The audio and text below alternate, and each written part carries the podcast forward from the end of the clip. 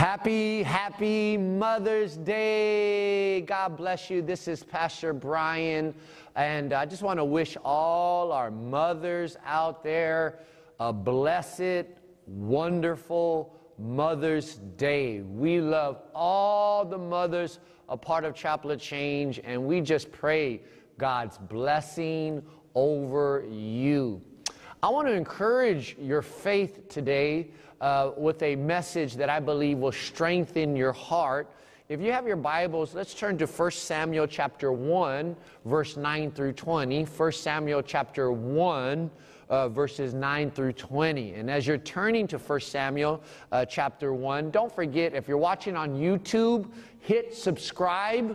Uh, hit subscribe. If you're watching on Facebook, go ahead and share so that other people in your connection uh, can get this message as well.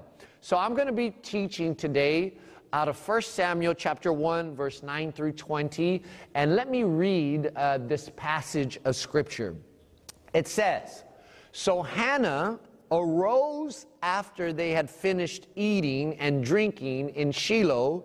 Now Eli the priest was sitting on the seat by the doorpost of the tabernacle of the Lord, and she was in bitterness of soul and prayed to the Lord and wept in anguish. Then she made a vow and said, O Lord of hosts, if you will indeed look on the affliction of your maidservant and remember me and not forget your maidservant, but will give your maidservant a male child, then I will give him to the Lord all the days of his life, and no razor shall come upon his head.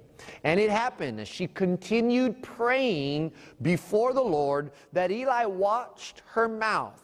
Now he, uh, Hannah spoke in her heart, only her lips moved, but her voice was not heard. Therefore, Eli thought she was drunk. So Eli said to her, How long will you drink? Put your wine away from you. Now look at verse 15. But Hannah answered and said, No, my Lord, I am a woman of sorrowful spirit. I have drunk neither wine nor intoxicating drink, but have poured out my soul before the Lord. Do not consider your maidservant a wicked woman, for out of the abundance of my complaint and grief I have spoken until now. Then Eli answered and said, Go in peace, and the Lord God of Israel grant your petition which you have asked of him. Look at verse 18. And she said, Let your maidservant find favor in your sight. So the woman went her way and ate, and her face was no longer sad. Then they arose early in the morning and worshiped before the Lord, and returned and came to their house at Ramah.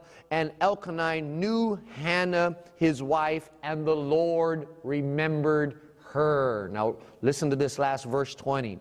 So it came to pass in the process of time that Hannah conceived and bore a son and called his name Samuel, saying, Because I have asked for him from the Lord.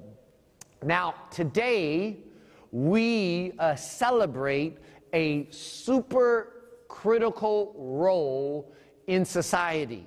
We celebrate the role of a teacher, a doctor, a chef, a psychologist, sometimes lawyer, and sometimes security guard, all wrapped up in one. We celebrate today a mother. We celebrate the mothers of this world. Did you know that the word mother in Hebrew means bond of the family? Bond of the family. And the word signifies a force that strengthens and holds things together.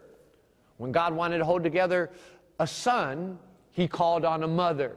When God wanted to hold together a husband, he called on a mother. When God wanted to hold together a family, guess who he called upon? A mother. And today, I want to strengthen and encourage the faith of mothers by looking at the faith of a mother in the Bible. Today we're going to look at the faith of one of the most prominent mothers in the entire Bible, and her name is Hannah. Hannah lived during a time when God's people were very, very disobedient. Hannah, although she was a godly woman, uh, lived with a physical challenge. She could not have any kids. And it was a terrible season for her. People laughed at her, people made fun of her, they ridiculed Hannah. But Hannah kept seeking the Lord. Hannah, in the midst of adversity, kept going to the house of God. And eventually, God gave Hannah her request and gave her a son named Samuel. And Samuel went on to be a powerful man of God, a prophet in uh, the nation. And he was kind of birthed out of faith. Hannah's experience, when we look at her life, it teaches us some lessons on real faith. Real faith. And you know, many people have a misconception about what real faith is about. And faith is so critical, it's such a critical part to our Christian uh, walk that we cannot get it wrong. So, what does real faith look like? I want us to examine uh, Hannah's story to learn what real faith looks like. And I got a couple main reflections for our study uh, today. Number one, real faith is a weapon for real problems. Real faith is a weapon for real problems. Now, when you think of Hannah, Hannah was a woman of great faith, uh, but she also had great problems. In fact, verse 7 says she was constantly provoked to tears. Verse 10 says she was uh, bitterness of soul. Uh, verse 15 says, uh, she says, I am a woman of sorrowful spirit. Those are real problems. Yet, she goes down into history as one of the great mothers of faith. As I was thinking about this, uh, this storyline of real faith and real problems, you know, it's a mistake to think that the heroes of the Bible were somewhat different than us. It's a mistake to think uh, that they were perfect or somehow exempt from problems. No, the Bible is full of real people with real problems, yet they demonstrated real faith. Just because you have faith doesn't mean you won't have any problems. I want you to get that today. Just because you have faith doesn't mean you won't have real problems. In fact, your faith is for your problems. Your faith is a weapon to, to, to attack your problems with. First John chapter 5, verse 4 says, For whatever is born of God overcomes the world, and this is the victory that overcomes the world, even our faith. In fact, I would suggest to us the bigger the problem, the bigger faith we need. Just because you have faith doesn't mean you uh, won't have problems. And just because you have problems doesn't mean you lack real faith. Just because you have problems doesn't mean you lack real faith. God didn't call us to a life of perfection, He called us to a life of dependency upon Him. Did you catch that? He didn't call us to a life of roses. He didn't call us to a life of perfection. This Christian walk is not a cakewalk. He's called us to a life of dependency. That's faith on Him. When you think of Jacob in the Bible, he was considered uh, one of the fathers of faith, yet he walked with a limp for many years. That limp didn't signify his lack of faith, that limp signified his dependency upon God. So when you think about real faith, real faith is a weapon for real problems. Secondly, real faith gives glory to God. Real faith gives glory to God. I want to call your attention to verse 11. It says, Then she made a vow and said, O Lord of hosts, if you indeed give your maidservant a male child, then I will give him to the Lord all the days of his life. Now I want you to reflect upon something. For years, Hannah was harassed because she couldn't have any children. For years, people made fun of her and talked bad about her. For years, Hannah prayed to God for a baby. And get this for years, God was silent. For years, God did not answer her prayer. Now, I wonder why God didn't initially answer Hannah's prayer. I wonder, I wonder why. I have, uh, I have a suggestion, I have a thought. I suspect God didn't initially answer her prayer because initially, uh, I suspect Hannah's motive for her prayer was wrong. I suspect her motive initially for her prayer was wrong. Perhaps uh, she didn't initially want a child to bring glory to God, but perhaps she wanted a child to throw in the face of her critics. Perhaps she wanted a child to throw in the face of those who were laughing at her. Perhaps uh, she wanted a child to be able to say, "Hey, how you how you like me now?" And I believe maybe God was like, uh, "I'm not going to give you a child just so you could uh, have people like you. I'm not going to answer your prayer just so people can like you. I'm not, I'm not going to answer your prayer just to uh, feed your ego. I could uh, imagine God kind of responding in that way. You know why? Because the Bible says in James chapter 4, verse 3, when you pray for things, you don't get them because you want them with wrong reason or for the wrong reason, for your own pleasure. So the Bible talks about our motives uh, being correct. Let's think about that. Are your prayers not being answered? Check your motives. Are you not getting that promotion at work? Check your motives. Are you still waiting for that financial breakthrough?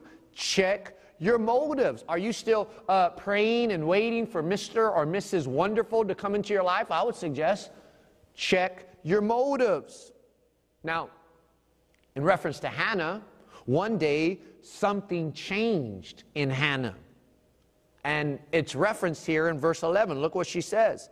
She said, God, if you give me a son, I will give him back to you. Notice what she does. She said, God, if you answer my prayer, I'm going to give my son back to you. And then, bam, not too long after that, she got pregnant, and God gave her Samuel. So, what's the takeaway in our study? What's the, what's, what's the takeaway? Well, God will get to you what he can get glory from you. I'm going to say that again. God will get to you what he can get glory from you. See, God is looking uh, for someone to ask Him for things that will bring Him glory, not just make us happy. God is, God is looking down from heaven, looking for people who will ask Him for things that will bring Him glory, not just make you happy. See, people of faith want to bless God as much as they want God to bless them. I said, people of faith want to bless God as much as they want God to bless them. Psalms 103, verse 1 says, Bless the Lord, O my soul, and all that is within me. Bless his holy name. Now, how does this play out in life? How does this work out in our life? Well, you say, God, uh, I need a car to get around. I, God, I need a vehicle. And God says, uh, I need someone uh, to take somebody to church. I need someone that needs a ride to church. Are you willing to give your car back to God? You say, God, bless my business. God says, uh, I need someone to bless my kingdom business on earth. Are you willing to give your finances back to God? You say, God, I, I, need a spouse because I'm lonely. God says, I need an example of a godly marriage. Are you willing to give your marriage back to God? Are you willing to shift your motives and start asking for things that will, that will bless God more than will bless us? I think that will give you a breakthrough. Thirdly, real faith is tenacious. Real faith is tenacious. In verse 12, it says, She kept on praying to the Lord.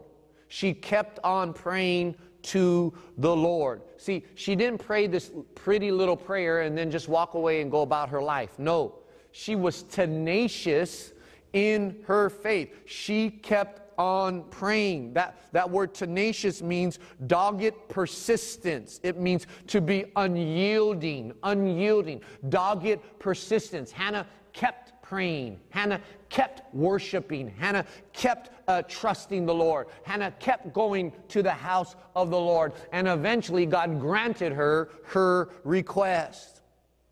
She kept believing God, even though God was silent. You know, Jesus teaches us to persevere in our prayer life. Jesus says in Luke 18 1 that we should always pray and not give up. That's tenacity. That's tenacious. That we always should pray and not give up. And what I love about Hannah is that Hannah refused to believe that her problem was permanent. She refused to believe that her problem was permanent. She refused to settle in a place where she was just supposed to pass through. She refused to settle. See, some of us, if we could talk like family, have settled in places where we were just supposed to pass through. Some of us have settled in places where we're not supposed to live. We're not supposed to dwell. You, we have settled in our problem. We have settled in our fears. We have settled in our doubts. But God says, uh, I, I meant for you to pass through that problem, not camp out in that problem. I meant for you to pass through that trial, not camp out in that trial for 10 years. You know, uh, when I was in prison, although I had a life sentence, uh, I never let myself get comfortable in prison. Never let myself get comfortable.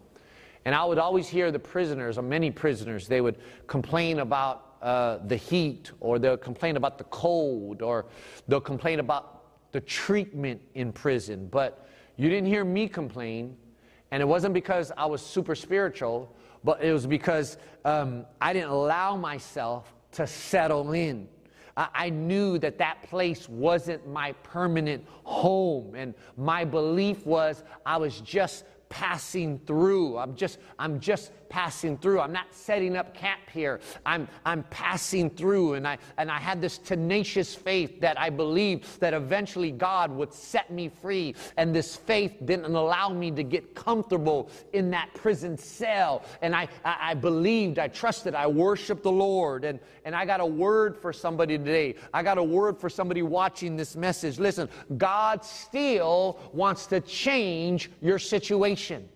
God still wants to give you a breakthrough. God still wants to heal your body. God still, still wants to save your husband or save your wife. You just got to keep believing. You just got to keep worshiping. You just got to keep trusting God and keep going to the house of the Lord. Demonstrate this tenacious faith that Hannah demonstrated to us, this great mother of faith. And so, friends, as we study what real faith is about, we learn that real faith is for real problems. We learned that real faith gives glory to God. And we learned that real faith is tenacious, it doesn't give up. And today, uh, I want to pray that God strengthen your faith, particularly you mothers out there. I know you have a, a lot on your plate. And I want to pray that God strengthen your faith. So, if you're able, I want to ask you to lift up your hands toward that monitor, whatever you're watching this from. Lift up your hands uh, to that monitor as an act of faith. And I'm going to pray that God strengthen your faith wherever you're at. Oh, Father God, in the name of Jesus, every hand that's lifted up, Father God, I pray that you strengthen his or her faith. I pray, Father God, that you strengthen them in their inner man with might by your Holy Spirit.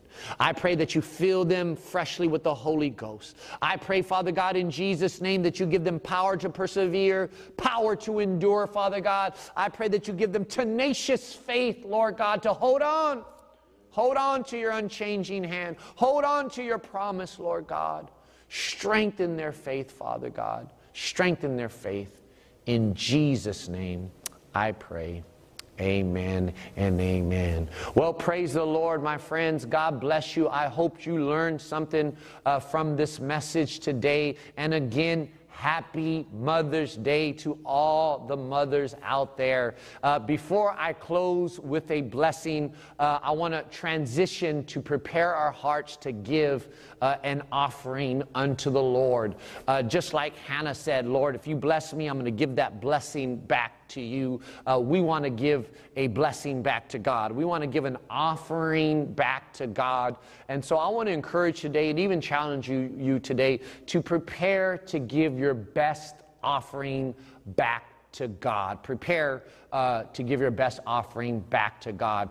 As you prepare to give to God, uh, I just want to remind you that, you know, every time you give uh, to God through Chapel of Change, you are giving to fertile ground. You are giving to advance the kingdom of God. We're seeing souls saved. Uh, we're seeing the kingdom of God advance. We're seeing marriages restored. We're seeing youth learn about Jesus, little kids learning about Jesus. And through your financial partnership, you have a stake.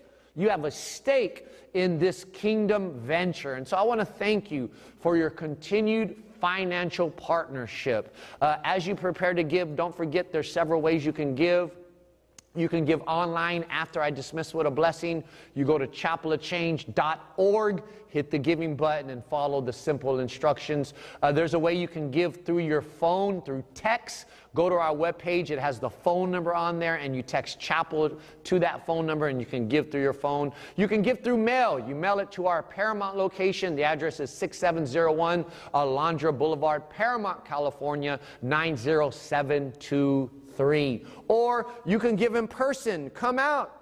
If you're healthy, you're not sick, we have uh, services outdoors. Uh, we have services indoors, outdoors. You, you pick. God gives you options. You can, you can come today. You still have time to make our 5 p.m. service that is in Carson. Uh, go to our webpage and get all our times and locations. We have service on Saturday nights too in the city of Whittier. So uh, come out and worship uh, with us and study the Bible. Don't forget, we have midweek Bible study Wednesday night in the city of Carson, 715. Thursday night at 7:15 in the city of Paramount. Uh, on them days, we also have youth ministry and children's ministry. Uh, don't forget, in a couple of weeks, we're going to have child dedication. Uh, you can sign up. Uh, don't forget, we're going to have uh, baptisms coming up in a couple of weeks. If you have not been baptized, sign up to get baptized. And then in June, we will have membership seminar. Come and learn what it means to be a member of Chapel of Change. This is Pastor Brian from Chapel of Change, and I want to encourage you as I begin to dismiss with a blessing. It's our tradition to dismiss with a blessing. If you're able to stand up and you're able to lift up your hands unto the Lord, I will pronounce a blessing to you in dismissal. In the name of the Father who loves you with an endless love, in the name of the Son who died that you can live, and in the name of the Holy Spirit who empowers you with real faith, may you go this week with the protection and the blessing of the Lord. In Jesus' name, God bless you. God bless you. This is Pastor Brian from Chapel of Change. I love you and hope to worship with you soon.